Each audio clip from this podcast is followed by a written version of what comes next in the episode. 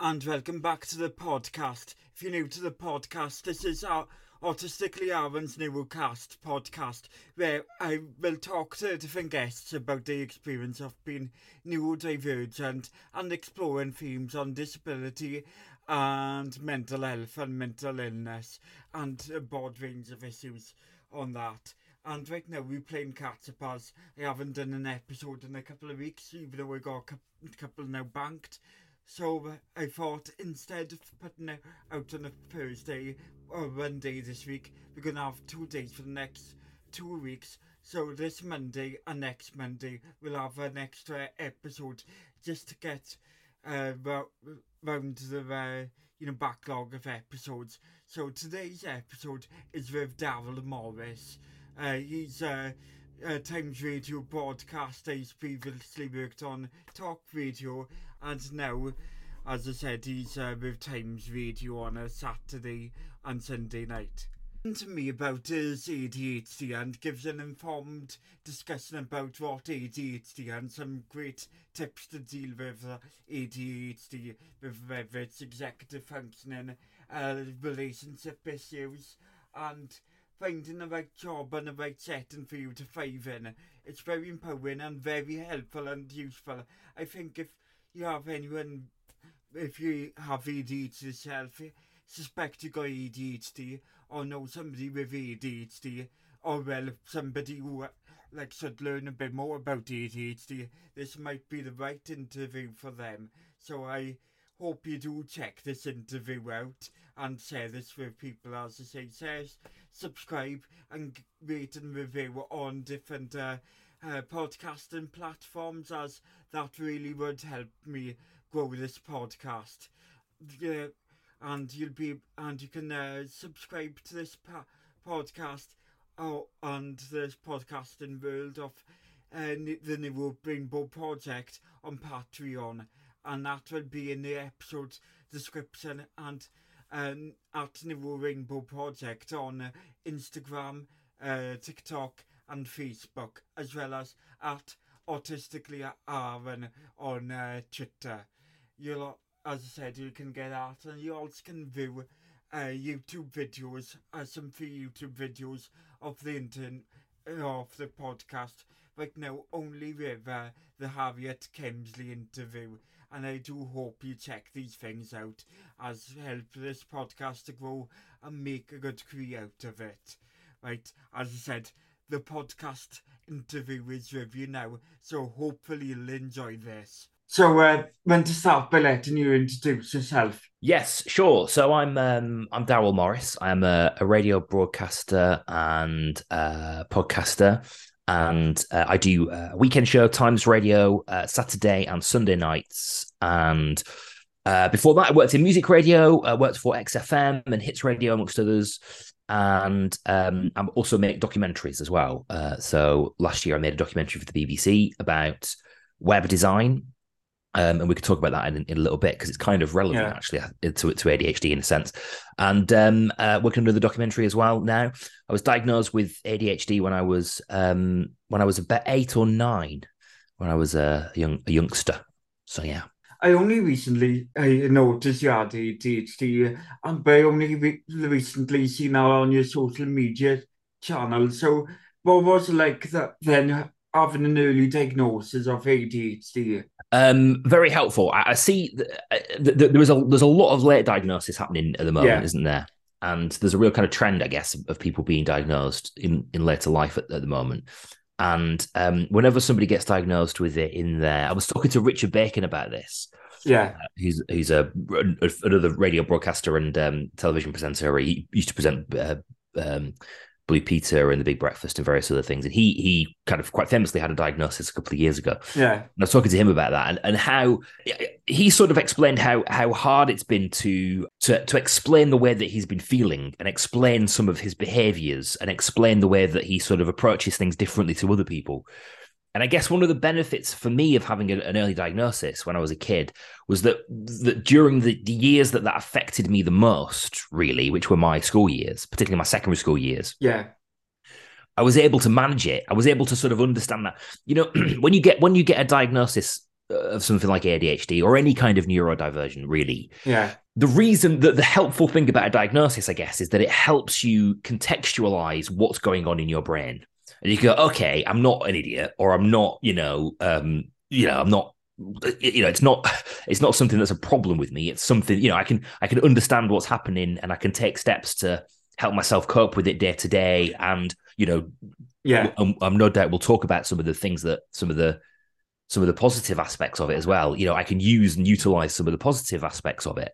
And for me having an early diagnosis just basically meant that i could do that during my most formative years at school um so it kind of and, and, and also the other thing as well, actually, it really helped probably more so my parents, my mum in particular, was uh, my mum was a single mother in my late uh, in my sort of when, when I was when I was getting the diagnosis.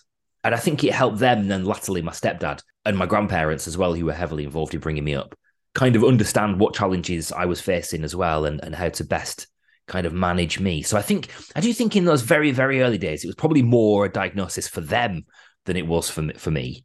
But then when I got into my secondary school uh, career, I could I could just take the steps that I needed to take to manage it. Manage it. Yeah, as you say, when you're younger, then you know, like there'd be more for them. I guess you're still at age where you're still understanding yourself, trying to figure out who you are and uh, this part of you. So I guess for when you were younger, at that age, you didn't understand a lot of probably what ADHD was. So how was it affecting you in your young years and you know what what were the like traits that led up to a diagnosis diagnosis um I was very restless. I could probably best describe my my school years and my early life as being very, very restless. I was constantly um, distracted, and, and I think it, it, certainly as I got into my kind of late I mean, it's always been present, right? It's always been there. And and, and interestingly, when when I had the diagnosis, my granddad in particular, but also my mum a little bit, but my granddad in particular, he sort of had this eureka moment where he was like, "Oh my god, I, that's been me. That was me. You know, I had that when I was at school, and I've had that throughout my life. And and you know, I've got absolutely. I mean, I'm I'm basically I am a sort of uh, carbon copy of my. It was literally a carbon copy of my granddad. Um, and and I think that he was able to it was able to I think it helped him put a few of things that had that had been present in his life into perspective as well. But it affected me in in all the really obvious ways. I mean, I guess you know, being distracted, uh, the hyperactivity element, a hyperactive brain. I found it very difficult to focus on one task.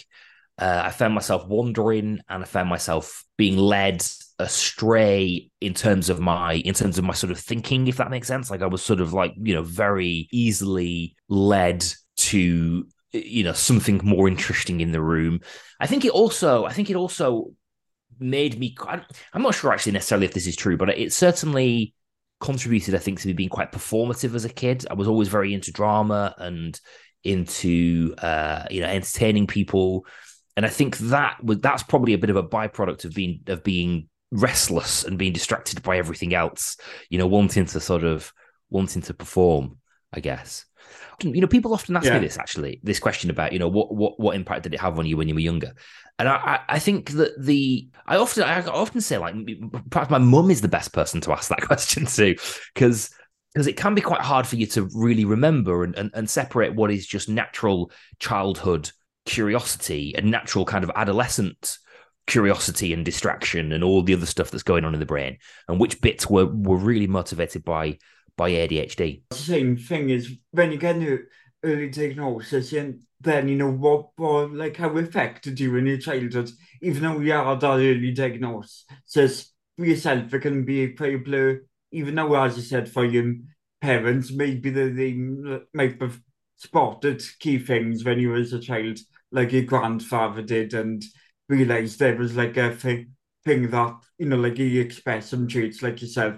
I say it's like a condition that's genetic and that, as I said, probably from his generation, there's not much diagnosis, diagnosis and you don't really hear of the word ADHD back in them days. But as I said, you know, like not really as self-aware as a child to remember those traits of, oh, that was ADHD and then get to that. and that's why I definitely found like at least remember stuff like dyspraxia that was a bit more visible for myself.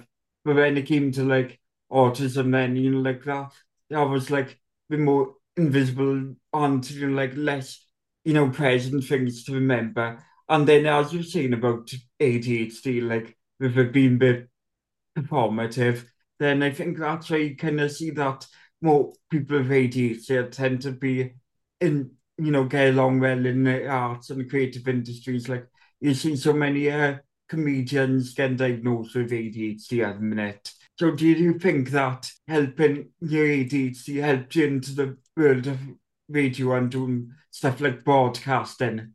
Yeah, it's the only reason I'm doing it. It's absolutely the only reason I'm doing it. It is it is the chief reason that I am able to do this job and do it, you know, successfully enough to to kind of, you know, for it to be a career. Um all of the you know, I think I think we, we, we can, it's very tempting to talk about ADHD as being as being a, a, a disability of sorts, and, and and I think I, I, think in many ways it is. I think it would be naive yeah. of me to come on here and say, look, it's just you know, it's it's all brilliant, it's all absolutely fantastic. It isn't. Yeah. It isn't. It's very very difficult, and it's you know, and there are lots of there are lots of extremely uh, there are lots of challenges, and particularly if you are you know uh, especially so i had a very a very good strong loving supportive family around me and i think that they're really helped me and we all helped each other through it. I think if you don't have that, it can be uh, even more challenging. Um, so there's lots and lots of reasons that it's very, very difficult. But it's also, I also wouldn't trade it in. You know, I wouldn't, I wouldn't trade it in. And um, and the reason I wouldn't trade it in is is chiefly because of the way in which the distraction element of ADHD is utilized is for me I, I see that really as being curiosity right so like so yeah. my adhd makes me relentlessly curious curious about other people curious about how the world works curious about sometimes the most obscure uh you know finite detail of something and and the hyper focus element which I'm sure you've talked about, Aaron, on the podcast, yeah. and I'm sure you're kind of very well aware of, which is that you know once you become once you do become interested in some interested enough into some in something, it becomes all encompassing actually yeah. you know you end you end up you end up sort of uh, obsessing about things quite easily and those two things have made me brilliant at radio because I've because I've obsessed with radio. I, I the, the hyper focus kicked in, and I became really obsessed with all the finer details of radio the, the, the distraction slash curiosity element of ADHD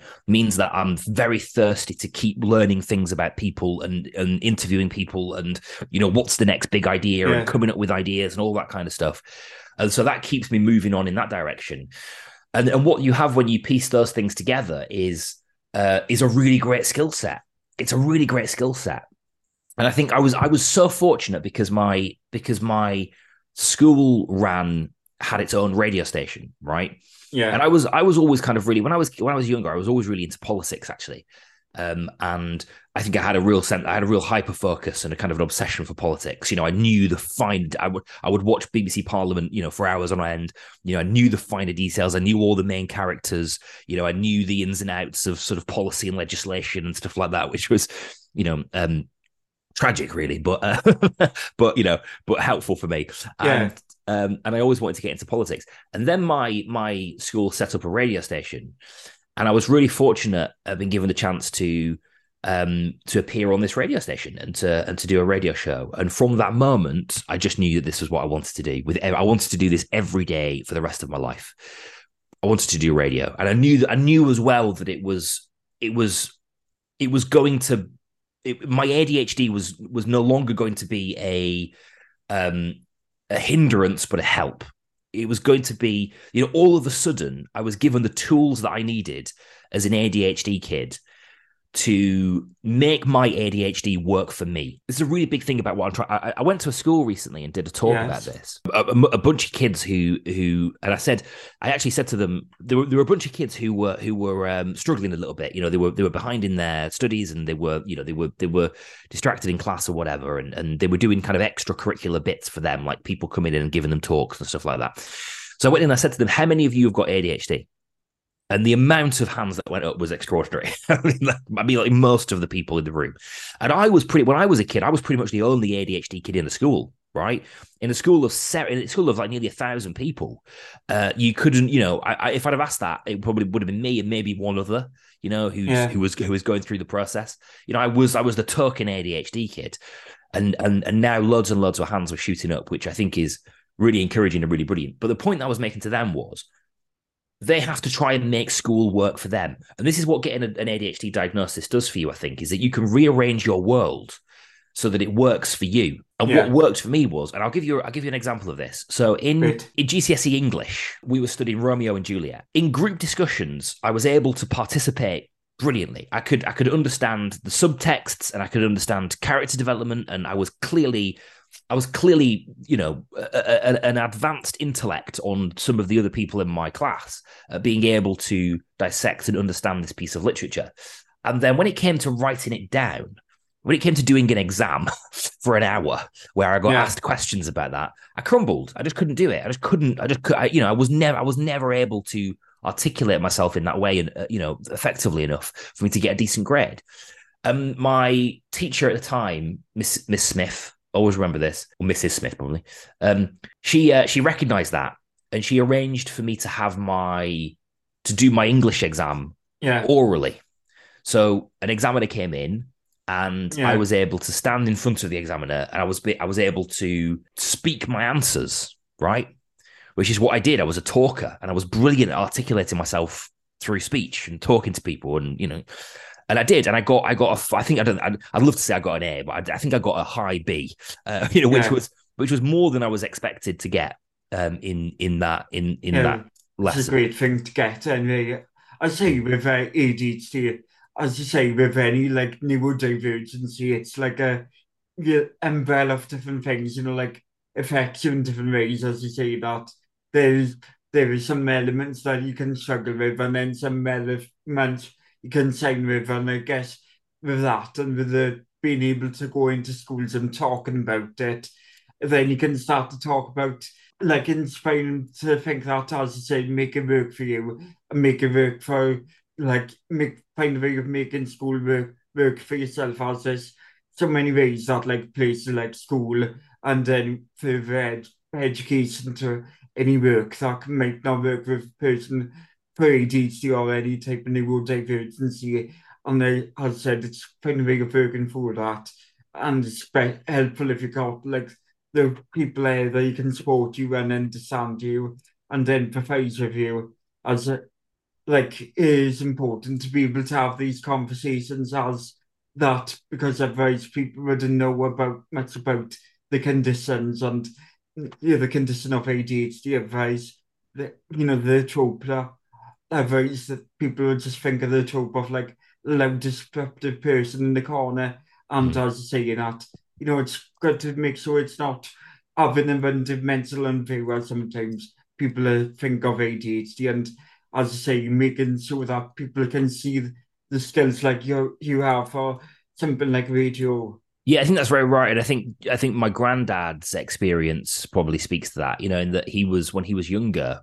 I mean, God, he was just you know, if, if you had any diversion from from the norm, you were just re- simply regarded as being stupid. You know, you were thick. You Yeah. just couldn't. That was it. You were written off basically. And I think that it's tra- it's a tragedy really. But I think that I don't. I, I think throughout the course of his lifetime, he hasn't. You know, and he's very happy and he's he's okay. And he's yeah still around and he's well and you know he's, he's had a good life and traveled and all sorts of stuff but i think I, I think that he has certainly not been afforded the opportunities that i've been afforded because of the way that society viewed people like him at the time right i think to be part of a generation who've been able to shift the dial on that um, i think is is great. You know and see those things not only like like i say not only as something that you have to combat but that you can you can use some elements of it to thrive you know? Like i use my adhd every day. My adhd powers me every single day to do what i want to do. You know that that that restlessness that sort of desire to keep going somewhere else to, to be somewhere else to see something to see something to do constant distraction means that i stumble across a new interesting idea that becomes a documentary right and then in, Yeah. in the and then in the process of making that documentary i um i use my adhd again because i'm you know i'm trying to I'm, I'm, I, I, my hyper focus kicks in, and I spend loads of time researching that thing, and I will then, you know, use my ADHD to be constantly curious and where's that taking me and which rabbit hole am I going to fall down, you know, trying to find out more information about this part yeah. of this thing that I'm researching or whatever. And and I think it's just about giving people the tools to be able to bring the best out of themselves. And I think we've probably got to that point with yeah. ADHD now, which is great.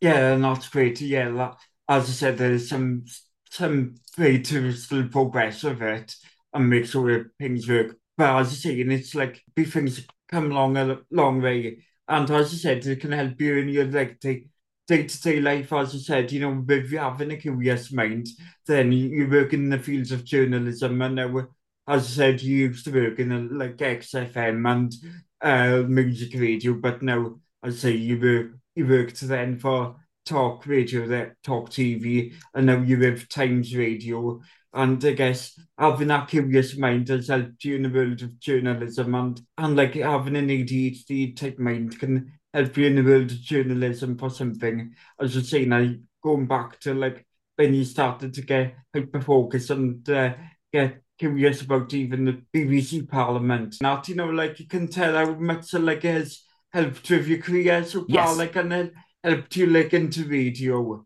Yes, massively. Top and journalism. Yeah, massively, massively, and and, and you know that that was a real watershed moment, I think. And again, I think this is the importance of a diagnosis because when I was get when I was sort of stepping into the world of work. And I was coming to figure out what I wanted to do. And, you know, radio, I was doing lots of radio, and it became quite clear that radio was something that I wanted to do.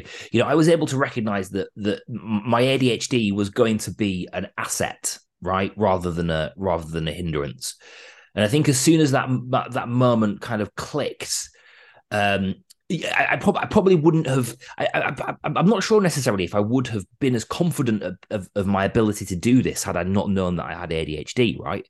Because it was always yeah. kind of there as a bit of a secret weapon that I had that I knew that I was particularly. I had this sort of particular set of skills that that gave me an advantage on on other people through having ADHD, and and so I think it actually ended up where, where in the classroom it would give me an uh, it, it, it was sort of baggage. It would probably hinder my confidence. When it came to doing this job, it certainly it, it, it boosted my confidence in a way. And you know now now we're in the industry, the people that I come across there are so many people that I come across that I either think you've got ADHD and you don't know it, or I sort of feel like I can diagnose it a mile off, right? there's, there's, hmm. so many people that I come across, I go, yeah, you've definitely got ADHD, even if you don't know it. And people who have been diagnosed with, with ADHD, it's the, the, this industry is absolutely littered with them, littered with them. Yeah. Yeah. And so as you saying that, you know, like if I was at a certain point when you was like within the industry that was a secret weapon for for yourself was there ever a point where you were diagnosed, but you didn't uh, talk about it as much? So has you always, always been as open and talkative about your experiences with the ADHD? Yeah, I have. I have tried to be. Yeah, I have. Um, I think perhaps the, the, the only time that I felt a bit a bit reticent was was school, really. And, and when people uh, would ask me about it, I tried to do my best to explain it. I've never I've never sort of felt you know ashamed to to, yeah. to, to be ADHD. That that hasn't ever crossed. I've sort of like I'm not even sure that I've been conscious of the potential to be ashamed of ashamed of being ADHD. I guess that's because I guess the early diagnosis comes into it again. Yeah. Because really, it's all I've ever known. Being ADHD was a way of explaining who I was and what I was about and why I was doing certain things and why I was a certain way. So it was, it was almost like you know, if somebody if somebody had a problem with something that I'd done and I knew, you know, not to exploit having ADHD, but you yeah. know, if I if I knew that if I knew that my ADHD was present in something that I'd done wrong or or you know needed to explain, needed to be accountable for then I knew yeah. that it was I knew I, it was something I had in my pocket that I could say, listen, I'm sorry about that. I've got listen, I've got ADHD. i am sorry, I've I'm sorry, I've uh, been distracted and not achieved what I want to achieve here. Can I have another crack at it? It's you know my ADHD is in play, so there's been that element of it. I, I think I found it a little bit hard to explain sometimes to my my friend, my school friends who probably didn't quite get it and I probably wasn't articulate enough in being able to explain what it was. Especially because I think I think attention deficit hyperactivity disorder obviously is a bit a bit wordy uh, and uh, and a bit complicated for a for a school pupil to yes. understand. And I think that I think some of them got the wrong end of the stick and assumed that it meant that I craved attention. Um, sort of like attention deficit disorder, meaning that I hadn't been given enough attention and I needed now to be given attention. Yeah. Uh, which actually sort sort of is is true, um, but that isn't that isn't the Yeah. that isn't what attention deficit disorder actually stands for. So there was a, there was I always found that perhaps slightly tricky to explain and would maybe back away from explaining it sometimes, but certainly I've worn it as a badge of honor. You know, just just absolutely just I, I just think it's such an ingrained part of me and I think it explains so much about who I am and what makes me tick. And I think it's such a brilliant asset in what I do. And I'm so proud of the way in which my mum reacted to it and my teachers and certain teachers helped me. And I'm proud of the fact that I got that early diagnosis. And I'm really keen to, I'm, I'm, very, I'm very keen for nobody to live a life of unexplained restlessness that I want to talk about it at every opportunity. I want to explain it at every opportunity. I want to tell people who've got ADHD, um, you know, that it, that it's going to be okay, and that actually there's lots of really great benefits, and that there's lots of things. You know, you, you you're not an idiot, and you're not stupid. It doesn't make you different, really. You know, it makes you it makes you superhuman. It makes you it makes you great and superhuman. And I also want to reach those people who perhaps feel that reference that restlessness and have never been able to categorize it and it's plagued them more than it's helped them right? Yeah. so i think on those on those on that basis i've never struggled talking about it or you know wanting to be open about it. I think that's an amazing thing to be able to, you know, have the ability to do because, you know, growing up in uh, uh, as a teenager or as a child, it can be quite a struggle, or struggling thing to be able to be as open and honest about yourself, especially personal things about yourself. As I was only like later on in like when I started to become an adult, at 18, that I felt comfortable like opening up uh, about my, you know, neurodivergencies. I could like yeah, had diagnosis before. I could have done it years ago, and I kind of felt then wish I kind of did it years before. But as I say, and it's that you felt comfortable and you were able to uh, start talking to you like your friends, as you said, even though like you may have not always been articulate with the words as you know you are. But as I said, it's quite great that you were able to, I say, have the support from like your school, your parents to understand what ADHD is now to talk about it. yeah definitely and i also think that i also think that that's relevant at home sort of in my home life as well Yeah. right Uh, because i've talked a lot about my career and how adhd has kind of powered my career and the, Yeah. the restlessness curiosity thing and the hyper focus thing works really well for when you find a passion and you make that you make that passion your career and you know the contribution to journalism but also i've got a home life as well which is Yes. you know my my my partner michaela sort of explaining to her some of my behavior as well you know and her understanding that she describes she she describes me as having a busy mind. She, i said you've got a busy mind. And i think that's a really nice way of describing Yeah. it. You know that's that's a very good way of describing it. And sometimes that means you know she'll she'll kind of she recognizes that sometimes i go from being intensely lo- intensely loving to to a bit distant like quite quickly.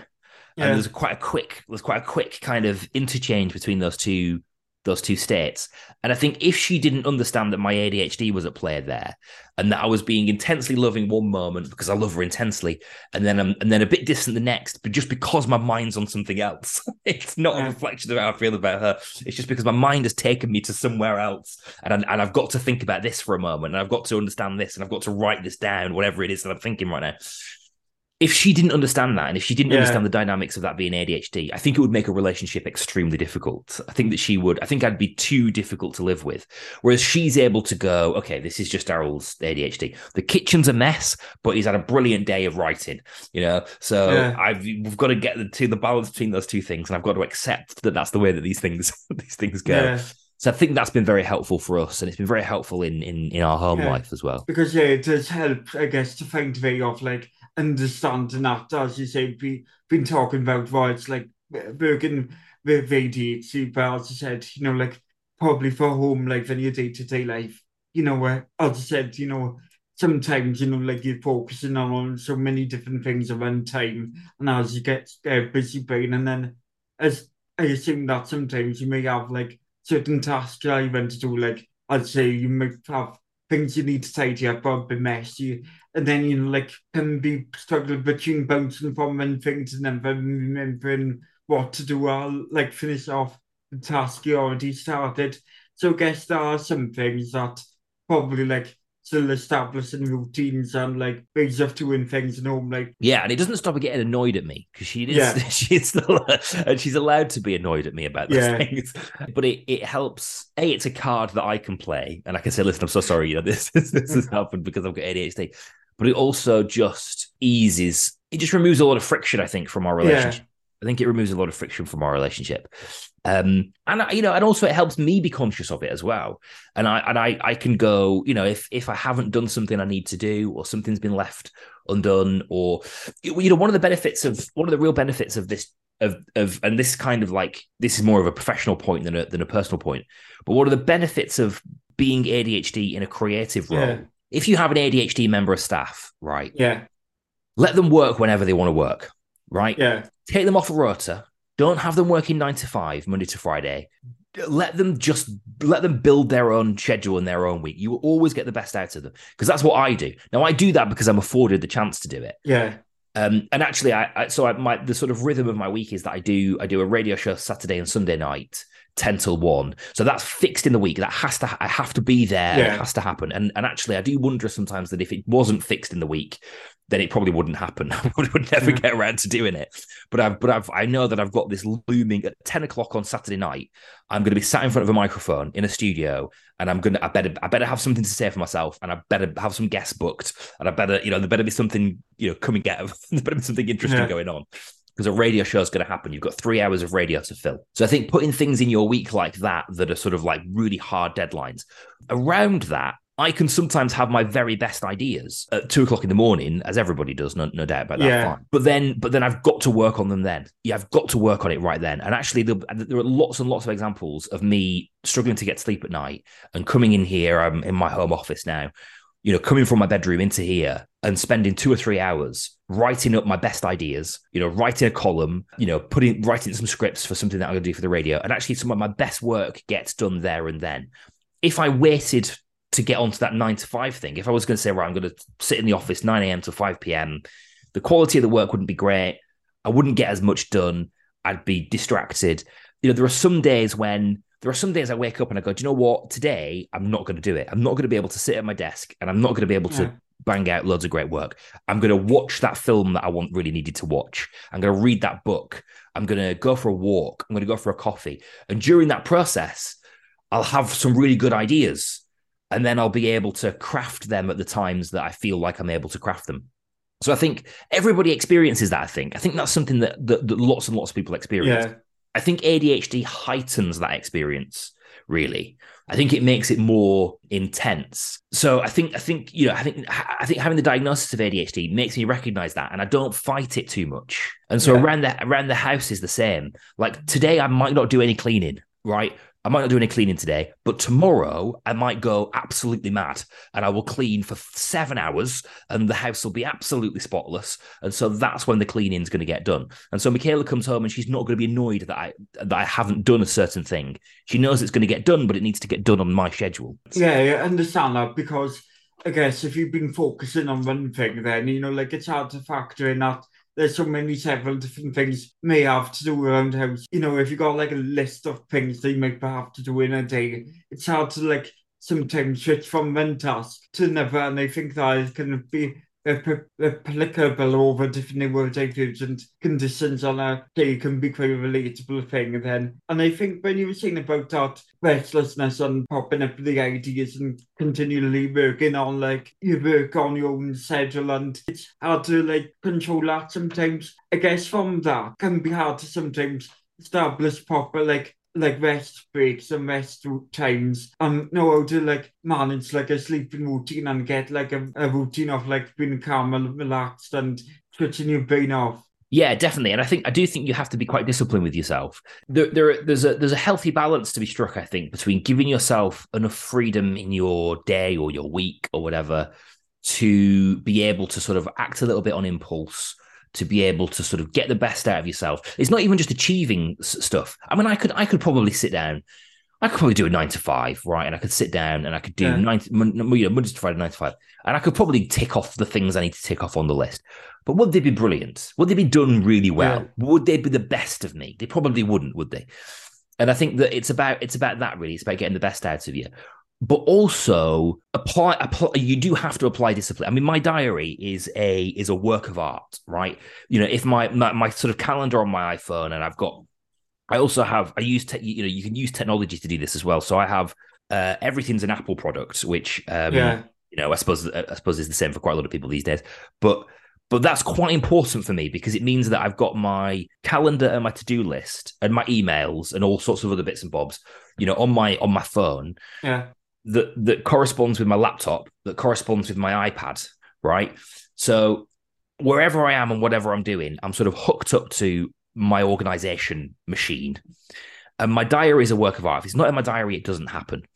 And I know that if I didn't do that, if I didn't keep a, a really reg- regimented diary, if I didn't keep notes, if I didn't stay organized, it would be utter chaos, total chaos.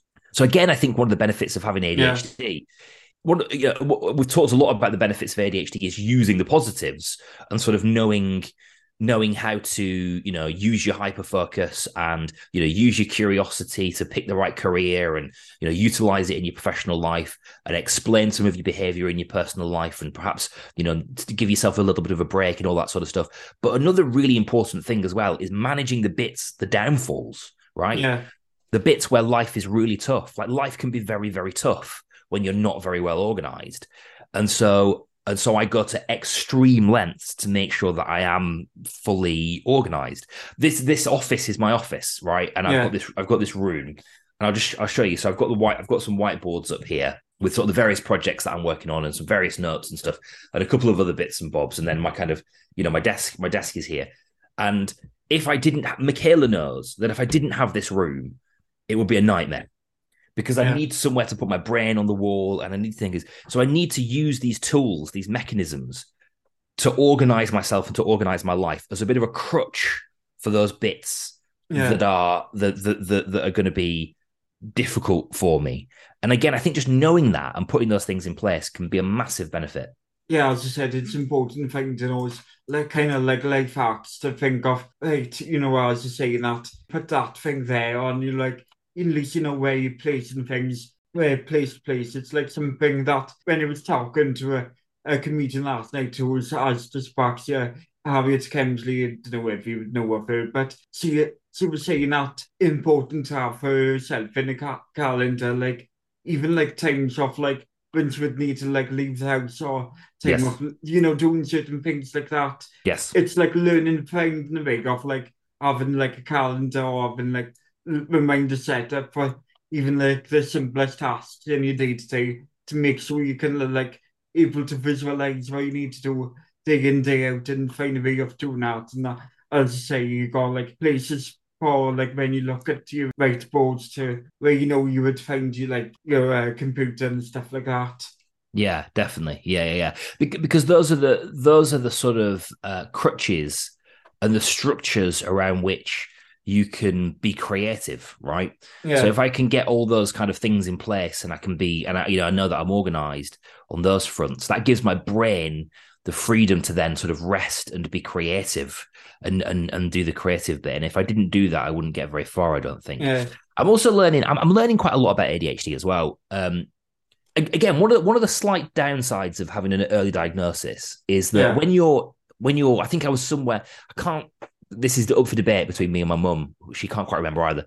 Uh, between I was somewhere between eight and ten when I got the diagnosis, and one of the issues about being that age is that you're not particularly interested in the finer details of it, right?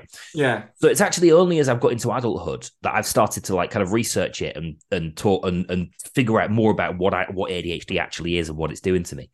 And one of the things that I've always struggled to account for is the hyperactivity bit because I Yeah. was I was hyperactive. I was sort of hyperactive as a kid, and I am still sort of hyperactive now a little bit, but nowhere near, but not really a massive amount more than anybody else. Like you know, it's Yeah. it's really and and I suddenly I read something the other day that really brilliantly explained this to me, which was that the hyperactivity element of having ADHD is as much about the hyperactivity of the brain, right? And how hyperactive your brain can be. Um, which kind of which is absolutely right. I don't know why I didn't think about that. I don't know why that didn't land with me sooner.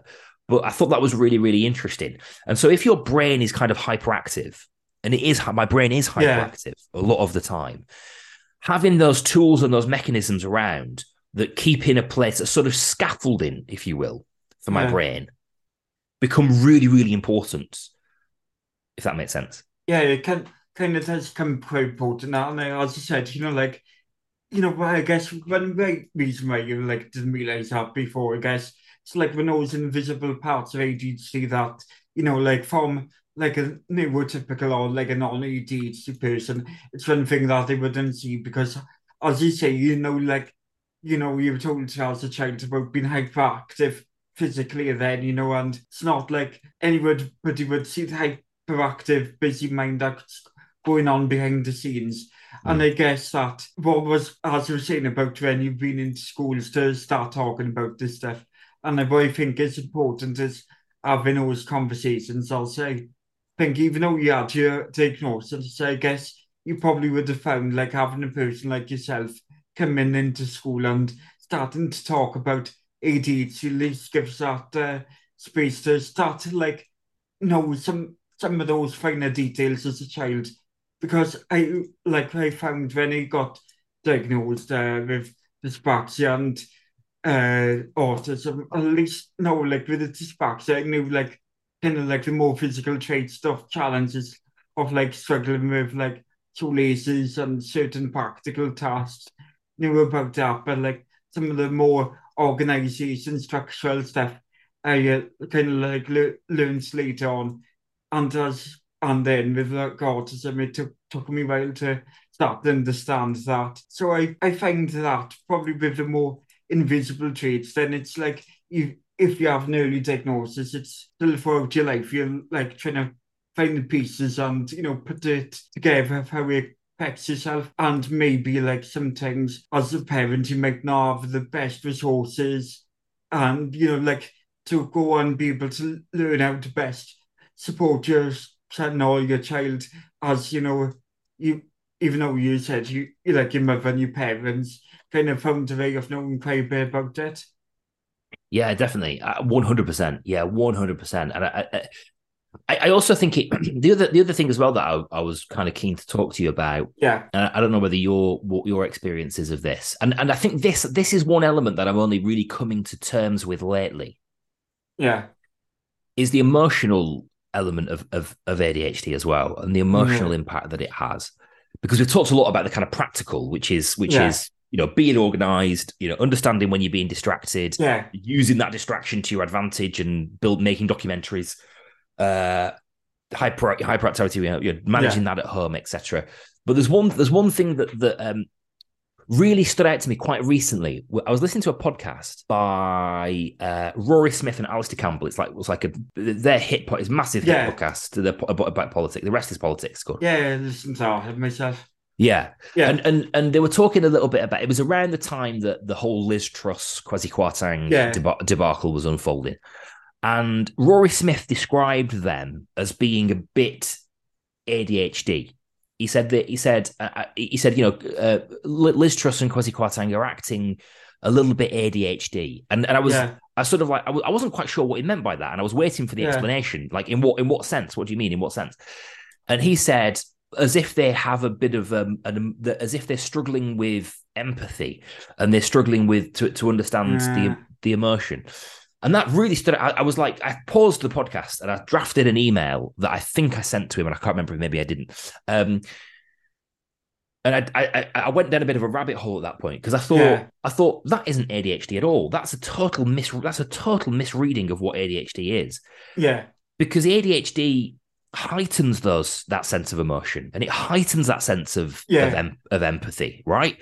And and this is one of the things that I've been kind of grappling with of late is why do I feel such a, a sense, such an immense sense of emotional empathy, yeah. and you know, damagingly so actually, kind of where it, yeah. where it, where it leads to it leads me to sort of, sort of absorb other people's feelings in a way that is detrimental yeah. and you know leads to leads to anxiety and it leads to you know it's never quite it's never quite led to depression but i know that for me but i know that I know that I know that's a path that I could easily walk. Of moments where you can just feel a bit sad or like, you know, it's like yeah. you know, like everyone else that without being like depressed as a condition. Everyone kind of like has those days where you kind of feel a bit more down on your mood. But also deeply, deeply affected by what people think yeah. about me. You know, really anxious about uh, the contribution that I'm making to the world.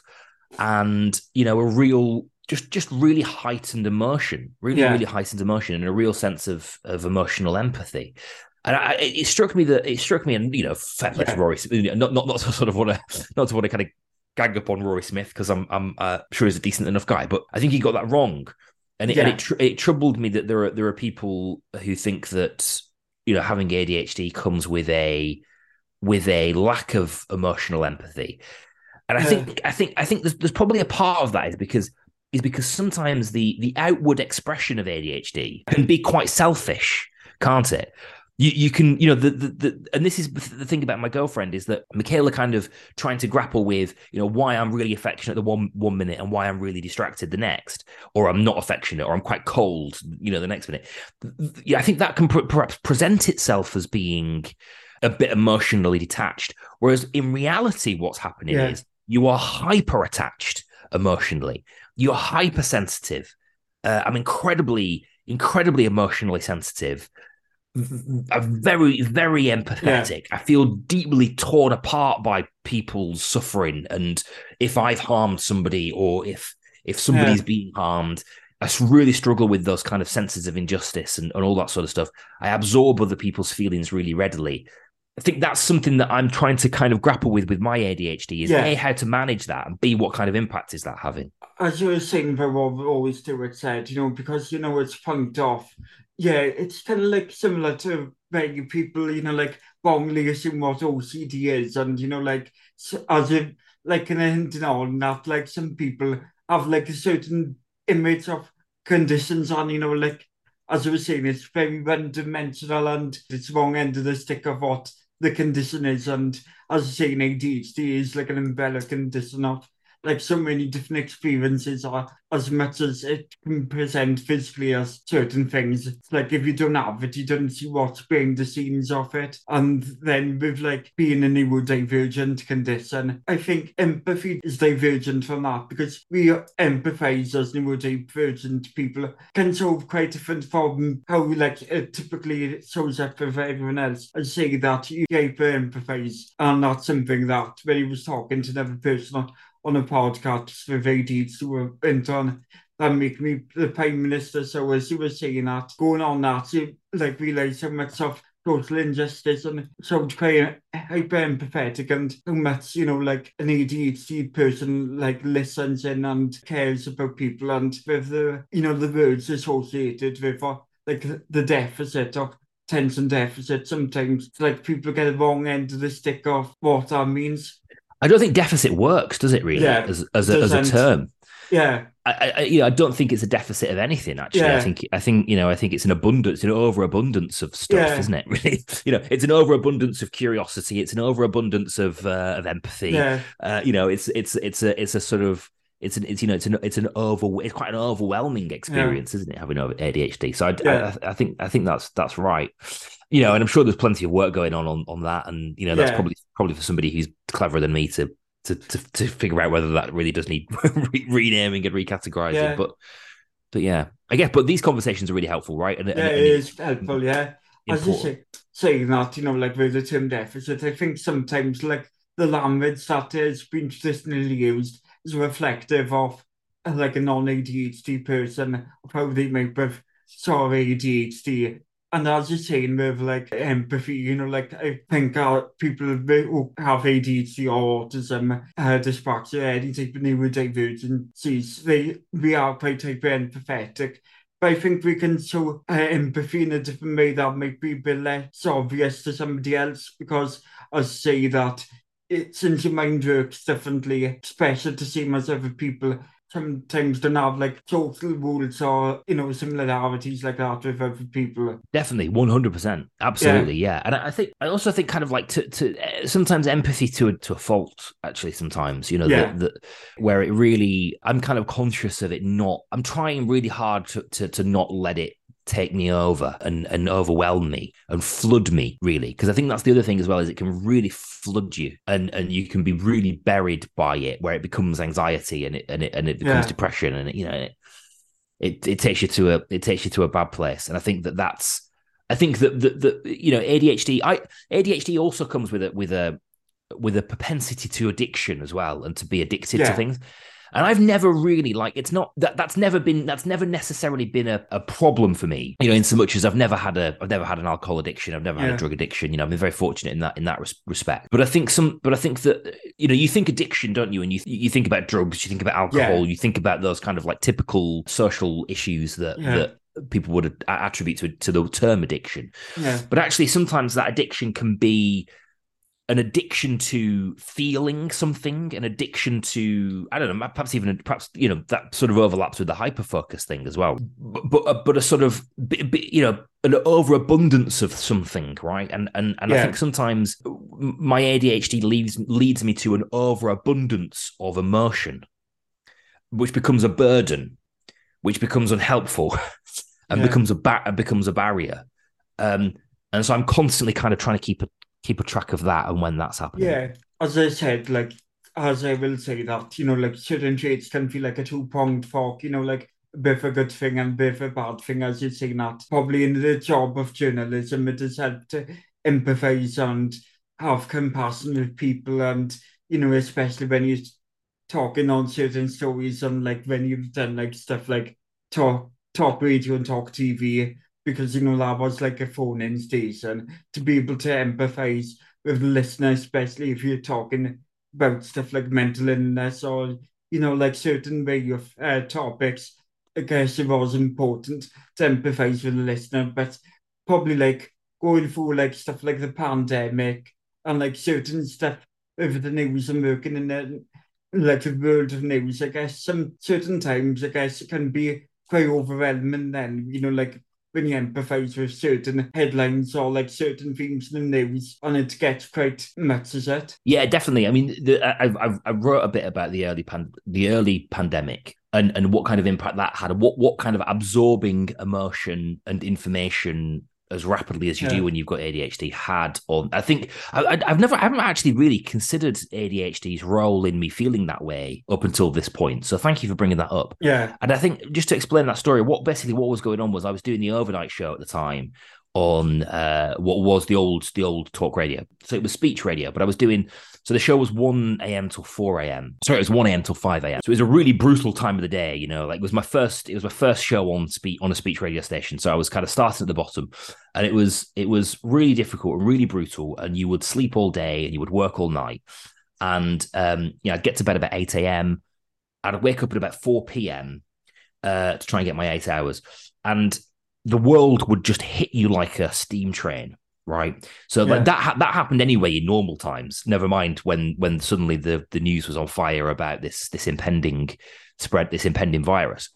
Um, and I, I would, you would, you know, I would, I, I recognize myself, and th- this may have happened anyway, whether or not there was a pandemic. But I found myself becoming just increasingly anxious, increasingly anxious about that four o'clock wake up when suddenly my phone would be full of notifications and I'd have to be and obviously because of the job I had to I had to be across the news as well right Yeah. so so it, it wasn't like I could kind of turn it off really um and and they would hit me like a steam train and then I would try and wrap my head around the news have a conversation with the producer have something to eat go into work, you know, record some bits and bobs, be on at 1 a.m. And, and in, in a radio studio, I don't know if you've ever been in a radio studio, but but it, but it, but uh, there, there there tends to be screens everywhere, right? So there's lots of screens kind of in Yeah. front of you with the information you need, but there's also TV screens because you kind of need to keep across what's going on. If there's some breaking news, you Yeah. might need to be across it, whatever. So we we have maybe four or five screens in front of us that have got the news channels on them. So that's rolling news throughout the night. yeah, And we were talking about this virus yeah, uh, well before anybody else was because it's an, it was an international show. We covered a lot of international news because it was a, a late night show. Sorry, we Yeah. covered a lot of international news. So we were covering news out of China quite regularly, and the big story out of China for for several weeks before it became a big news here was the emergence of this new virus. So we were talking. Well, I'd been talking about this since mid January, right? So I was. I had this sort of combination of things where where I was waking up at 4 p.m. to a whole stack of news alerts. I was then trying to get my head around this terrible news. Then I was staying up all night, really, you know, with the news channels on Yeah. and talking about this stuff. And it became, understandably, it became overwhelming. And there was one day I remember waking up and, you know, there was that period, wasn't there, sort of mid February, Yeah. when all of the news was about the virus, right? But there was there was really no other news. Like there was just it was just because everything else everything was being affected. So Yeah. sport was sport was being cancelled. So the sports news was about the virus. Uh, you know, people were being asked to stay. at ho- You know, people were working from home a bit more. Yeah. We weren't being. It wasn't lo- locked down at that point. But Yeah, know were- it was like you, you know, like started to see stuff from like people coming from holiday in Italy or wherever. If you like gone into your like local, uh, you know, like surgery, would have seen like loads of things plastered about it. You know, yes, and you yeah. know, like, yeah, the you kind of crept in and yeah, because it felt surreal. It was just everywhere, wasn't it? It was just everywhere. And I remember, I remember, I woke up one one day, one afternoon, and uh, after the night shift, and the the the news alert that I woke up to was uh, the Canadian tourist industry. You know how how is I don't know why I got this notification. Yeah. but the notification was, you know, how is the pandemic going to dis- how the pandemic is going to destroy the Canadian tourist industry? And I had a panic attack, right? And I remember thinking to myself, I remember thinking at that point, I can't be having a panic attack about the Canadian tourist industry. That's ridiculous. that's that's totally ludicrous. Why on earth would I do that? Um, and I realized then that I, need, I needed to stop. I, I needed Yeah. to take a break. So I had a, I had a week off actually. So it was the week just before lockdown. I had that Yeah. week off, and I came home and I watched reruns of The Royle Family, the the, the sitcom Yeah, uh, on on TV on you know BBC Yeah. iPlayer whatever it was, and I just disconnected for a week. And I think what I've recognised about that time was, yeah, and actually from then, from then, having had that time off yeah, and understanding how I was taking stuff in, I actually settled, and I actually quite had quite a good pandemic in terms of my mental Yeah. health. You know, in terms of how I was feeling and you know navigating through it and all that sort of stuff. Um, but I recognised that, that that there was something present in ADHD that meant that overwhelm. It was I was Yeah. sort of my my I wasn't able to. I was struggling to know which information to take in and which information not to take in, and that information that was coming at me about the Canadian tourist industry felt Yeah. like really consequential and really important. It felt like I was being attacked by Yeah. a bear, and the primal bit of my brain yeah, couldn't differentiate between stuff that I should be panicking about and stuff that I shouldn't be panicking about. yeah. If that made sense. But, but I think probably when you seen the thing about the Canadian tourist industry, it probably wasn't the Canadian tourist industry. It's probably like seeing about the pandemic in front of you.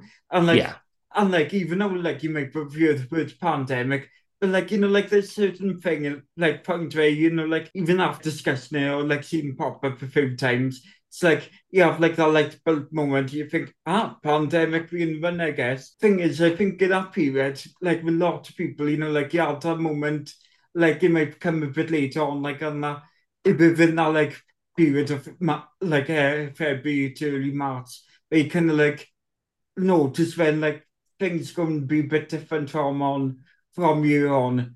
Like, yeah. yeah, like personally myself, I, like like you kept on waking up and feel like you were in Groundhog Day and like, oh yeah, this is still uh, reality.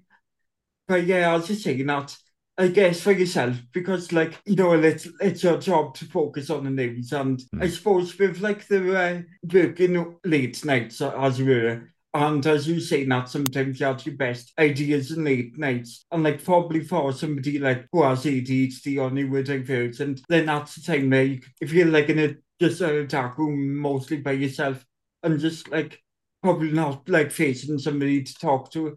I guess then that like times I probably like felt a lonely thing to do and then you left a bit more with your thoughts than as would maybe a, like in the daytime as you'd be a bit more separated up between like going for walks or like seeing sunlight and all that. yeah. I definitely. I mean, I mean, you know, having uh, doing a doing a, late shift like that has an effect on it. You know, it has a really bad effect on anybody. Really, you know, Yeah. we're not we're not really built to do to work like that. So that would have that would have that would and does you know affect affect anybody. I guess I guess the ADHD element is that Yeah. those those senses are heightened. Yeah. that, ex- that experience is heightened you know it's a little bit like um I think you. I think. I think with with when you have ADHD, and actually quite quite this is probably quite relevant to to, to most neurodivergent Yeah. uh, uh, conditions. Really, is that you you experience things is that some things are dulled, and some things are heightened, and you kind of live in those extremes, right? Yeah. Where where you're where you're sort of like your experience of things is either a bit dulled or or or really intense. Yeah. And I think that that my experience of following the news and, and that period and like doing the overnight shift and all that sort of stuff, you know, it was just it was just intense. It was really in- intense. I was absorbing every single aspect of it. Um, and I think that's probably quite relevant to A- to ADHD as well, which which Yeah. brings us back to the you know to Rory Smith's point about about a lack of a lack of empathy. Actually, yeah.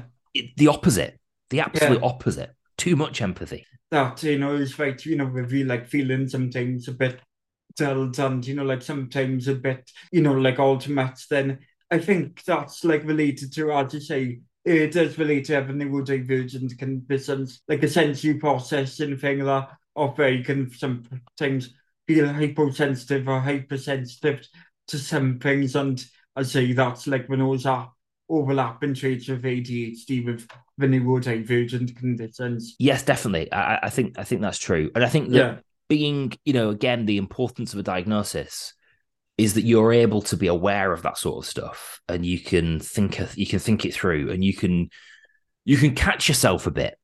You know, when you're when you're when you can feel yourself becoming overwhelmed Yeah. with emotion, or you feel yourself being distracted at a time when actually you need to be focused. yeah You can you can you can just catch yourself. And you go, Yeah. hang on a minute, you know, this is your ADHD's pulling down this path. Yeah. Stay on track. And uh, yeah, as you're saying about that, you know, like, and I think that was important that you caught yourself then, you know, like, like one of the weeks just before lockdown eh? and like, you know, like experiencing the news coming up ahead of like it being turning from like an epidemic and then traveling all the way to Britain, the virus and that.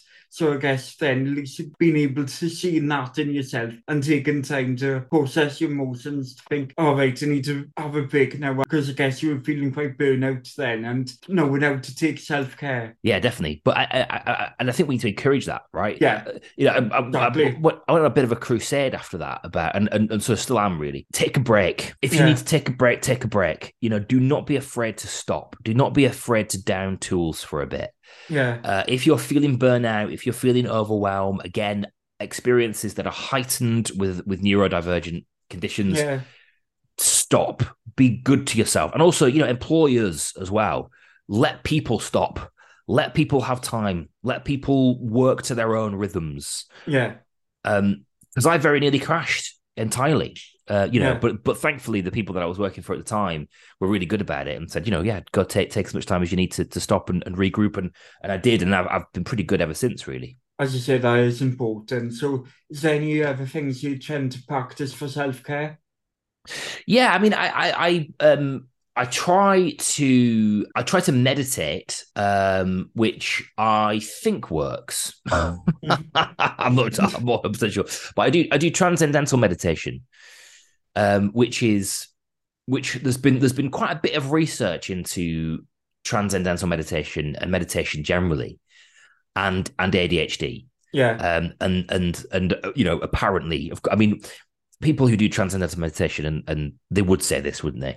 Uh, Yeah. but apparently apparently you know apparently it really works really well and it really helps people with adhd yeah, um, and i think it probably does actually. I think i think there is something about settling the mind so transcendental meditation basically is very simple and and it's yeah.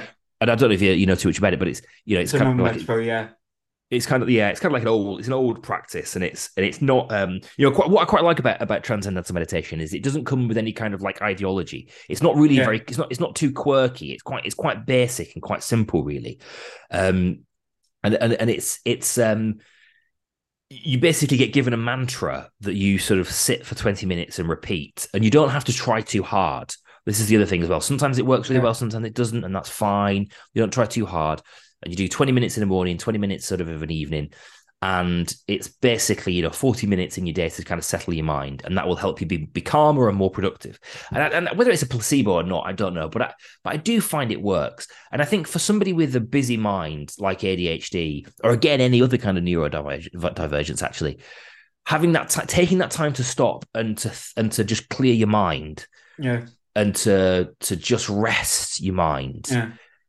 It can be really helpful, actually. However, as you said, with like that, I think probably because like the repetitiveness of it, like and what's tend to be called of stimming and like that type of behavior probably just like helps kind of like relax the sort of minds because probably as I said, if you're repeating like that kind of mantra, probably like kind of like, like gives your brain something to do because like you are doing that and then you know like kind of like I guess reduces the sets the thoughts for like at least 20 minutes and then Mm-hmm. you can I guess feel a bit of a refreshed then on after that. Yeah, definitely. And I think I, I think it's also there's something about the fact that you've got to sort of do it in the morning and do it in, in, a, in an evening. I, and I, I must confess, I'm not I'm Yeah. not always brilliant at keeping to that schedule, but having that sort of anchor point at the beginning and the end of the day Yeah. can be can be quite can be quite nice as well. You know, can Yeah. quite quite helpful for somebody who's scatty and disorganized. Yeah. Actually, you know, 20 minutes in, in the morning I do this, 20 minutes in an evening I do that. I think it I think it's helpful in that regard as well. actually. Yeah, no, as I said, if it's important if you found found something, tried it, and then if you notice and you're like a bit anxious or a bit like stressed, then you know, like check even like if you don't always remember to it, but if you can remember that at that times, then that's quite important thing, and then that can yourself then.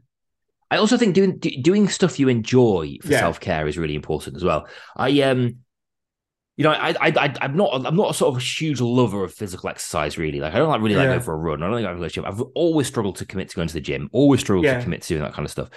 But what I do do is play football. Right. And I like I play on a Tuesday evening. You know, I'm really into football. I like football. I'm a football fan, and I like playing football.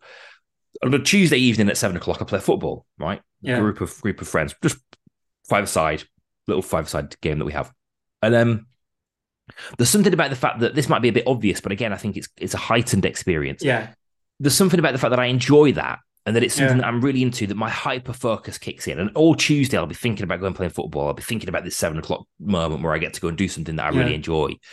And you know that can be anything. That could be you know that could be anything. It could be video gaming. It Yeah. could be cinema. It could be watching a Yeah. film. It could be you know, it could be anything that that, that brings you joy.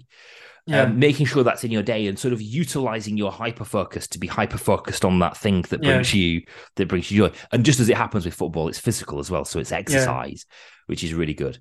I think I think that helps. You know, carving out moments of joy for yourself is just really really important. If I was to sort of Yeah. summarize, you know, one of the things I'm I'm learning a lot about ADHD still, and I'm learning a lot about the way that ADHD imp- impacts me still. Yeah. I hear lots of arguments about overdiagnosis. yeah, And I hear lots of arguments about people being wrongly diagnosed. yeah, And I think my my my kind of and and, and, there's, there's a separate conversation about medication and about medicating and about the sort of pharmaceutical industry and all that sort of stuff. I, I I get that. I accept that. yeah, I think one of the things that I would stress about a diagnosis is just how helpful a diagnosis Yeah. is in terms of contextualizing what you're going through in your brain yeah, and you cannot you cannot underestimate knowing what's happening in your brain yeah, and knowing why you feel a certain way knowing why you act a certain way putting mech that that scaffolding that we've talked about the sort of scaffolding around your brain that can help you through some of those things whether it's being re- super organized or it's you know it's it's Yeah. just giving yourself a break every now and again or whatever it may be As- i think my with that. You know, it kind of relates to the point you were saying about early on, you know, with your, gra- your grandfather then noticing some traits because then at, at the minute, if you get another person in the family that gets diagnosed, then I think like what's common now is that, you know, people can be able to look at like a family member who shows traits of uh, like ADHD and then get a diagnosis of that because we're relating the traits and symptoms to themselves as you know it's genetic condition. You know, as I said, you know, it's a point where people are starting to learn a bit more about themselves and become more self-aware. And Think we're talking about a lot more. One hundred percent, absolutely. Yeah. I think I think that's brilliant, and I think you know I'm I am I as I've got into my adulthood, uh, uh, as I've got into adulthood, and, and and because I've been given the opportunity to kind of create the you know craft the career that I've crafted, Yeah. I am I am no longer defined by the limitations of of ADHD. I'm I'm Yeah. defined by the opportunities that ADHD offers me, right? The creative doors that it op- opens, the the natural and wonderful curiosity um, that ADHD uh, allows me to have and, and the way in which I see the world through the prism of having ADHD. And, it, and that it sort of feeds me with that impatience to explore stuff and uh, Yeah. an un, unquenching thirst for knowledge and um, you know quantities that have driven a personal and professional success in me and and I, I think that I'm you know, when I hear those arguments about overdiagnosis, I'm plagued by the idea that there are people, or, or, or you know, people who talk about overdiagnosis or misunderstanding what the condition entails, like like um, poor poor Rory Smith did. no, Yeah. no disrespect to Rory Smith, I feel like I've given him a hard time here unnecessarily. Um, or, or, or those people who sort of doubt that they exist, that the, that the condition exists at all. I'm haunted by the fact that there are going to be people out there who are going to spend their whole lives, whole lives, believing that they are not capable or suffering at the, the hands of a simple misunderstanding that condemns them to a life of being defined by their shortcomings rather than their the unique things that make them successful. Yeah. You know, I exist because of ADHD. I'm able to do what I do. We are here together, you and I, talking, uh, you know, Yeah. here because of ADHD. And and I, I was given an opportunity to see my brain for what it is and to Yeah. make my brain work for me. It changed my prospects. It changed my life. It offered me the chance to not only survive, but to thrive. Right Yeah. and and I, like I say, I'm haunted by the fact that there are people out there who will spend their lifetimes not able to do that. As you're saying with that, you know, I guess you were like fortunate that you could get an early diagnosis, and then as you're saying about people getting diagnoses right now, and where you're passionate against the idea of it being like seen as overdiagnosis, then is because, as you say, like people and like yourself, like only be having a chance to know now because you know, like as you're saying years ago, that decade, even decades a few ago, that not many people saw many different traits as they understand these days, especially, you know, like a lot of women as well with ADHD, then their Mm. might have been a bit more invisible then. Yeah. Yeah, yeah, Yeah. yeah, yeah. I- I- and and, and I, I've seen that in the schools that I visit. That, that, Yeah. that g- girls in particular having a struggle, you know, us struggling to pinpoint what, what what, you know ADHD in girls is a, is a big problem that I think we're starting to overcome, actually. Yeah. But um, but no, I'm incredibly proud of having ADHD, uh, and I'm incredibly proud that I was given the chance to utilize it to understand my brain and to make my brain work for me. And I think that's something we can't shout about enough. Excellent, that's amazing. Like one more que- question, I tend to ask this to the guests is what would make like the world or like anywhere within your life better for people who only were divergent? Is there any one thing that you could think of? Um, bloody hell, that's a really big question. Yeah. Uh, there's lots, isn't there? Yeah. Okay, let me think about that just for a moment because Yeah. that's quite an important question, isn't it? So, what would make what what thing would make life easier? Yeah, Or makes life easier? yeah, one thing like that, yeah. Okay. Um. All right. Yeah. Um. Give yourself a break, Yeah, and I, and I don't I don't just mean I don't just mean literally a break, go on holiday or you know stop doing work or whatever. Yeah. Go easy on yourself. There, there, is- there is a there's a tendency when you have a neurodivergent condition to to to to sort of be defined by the by the, the struggle of it, right, rather than the opportunities, right. So that's yeah, one one element of that, but also to feel bad about the fact that you can't do things. You know, I sometimes I Yeah. give I, I, I I do sometimes get worked up about the fact that I've forgotten to I forgot I've forgotten to put the dishwasher on, or I've you know I haven't texted that person back in ages, Yeah. or you know there's this there's this thing that it's or I've missed that meeting, or I've not put that in the diary, or whatever it may be. These you know when those shortcomings of ADHD do present themselves. Uh, you know, c- combining Yeah. the shortcomings of ADHD presenting themselves with being hypersensitive, you can beat yourself up and you can give yourself a really hard time. Give yourself a break. yeah, We're all we're all navigating life in our own way. We're all figuring it out one day at a time. Nobody really knows what they're doing here. Yeah. Nobody has nobody really has all of the answers. Go easy on yourself. Don't be bogged down by the anxiety of it. You're doing absolutely fine. Give yourself a break. excellent point to make. And do you want to just promote anything or like just tell people where you can follow you, you on social media, anything like that? Yes, fine. Come and yes, I, I, I'd love a chat about ADHD and I love a chat about neurodivergency general uh, in general. So, uh, so yes, uh, at Darryl Morris. I'm just Darryl Morris. I think on most Yeah. of the most of the social uh, places. So Instagram is Darryl Morris. Yeah, I'm a bit bigger on Twitter. I do a bit more on Twitter. So, uh, but then Elon Musk has destroyed that, hasn't he? So, Yeah. Being on there a bit less. Uh, but at Darryl Morris is where you can find me. Yeah. Yeah, come say hi. Thanks again for Darryl for coming on the podcast. I know he- he really enjoyed his time on the podcast and found this was a great experience for him. And I really hope you did enjoy it as much as he did. He gave great insight on his ADHD and his diagnosis uh, and how it helps him advance him in his career of journalism and broadcasting and now in their creative careers such as journalism and broadcasting can stuff like ADHD help? That really, really was explained in this, I think. Hopefully you can give me some feedback. If you want to give further feedback, uh, questions for guests, questions for myself to answer on this podcast, you can at, well, you can neurocast at, uh, A-A-R-O-C-R-E-O dot com. That's neurocast at arocreo dot com. As I said, Neurocast at A-A-R-O-C-R-E-O dot com. And that can be used if you got any pictures for, uh, if you want to be a guest coming on a podcast, got great ideas for episodes, got exciting ideas that you think I should do on this podcast, or any uh, brand deals and partnerships they want to advertise and sponsor this podcast, please contact me for that on that email address that I just give out.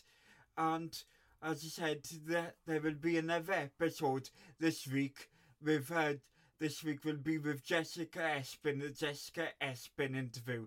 She'll be going through her diagnosis of uh, dyspraxia, uh, dyslexia, autism, ADHD, and chronic illnesses like endometriosis. She'll be going in depth detail about her chronic illnesses as well as her experiences with school and her, her experiences of Sevener's story with neurodivergencies and her internalized ableism. This will give some details into mental health illnesses and experiences with trauma and um, certain meltdowns, which can be distressing for some people. I thought I'd give you pre-warning and pre, uh, to, you know, caution everyone, and there will be details, further details in the episode description and I'll hopefully enjoy that and I'll get working on that by quite soon anyway to get that by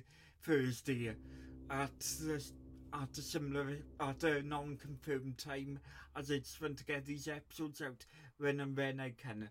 Thanks for listening and if you're in these intros and outros you heard a bit of drilling or like a bit of background noise neighbours having roofs uh, sorted so hopefully that hasn't been a too much distra- distraction for you and just to conclude this has been a in uh, podcast by Autistically R for the Autistically R's uh, Neuro Rainbow Project, and this has been the Neuro the Neuro uh, Cast podcast. Thanks you. Hope to hear. Hope f- for you to listen next time. Henry. thank you and goodbye.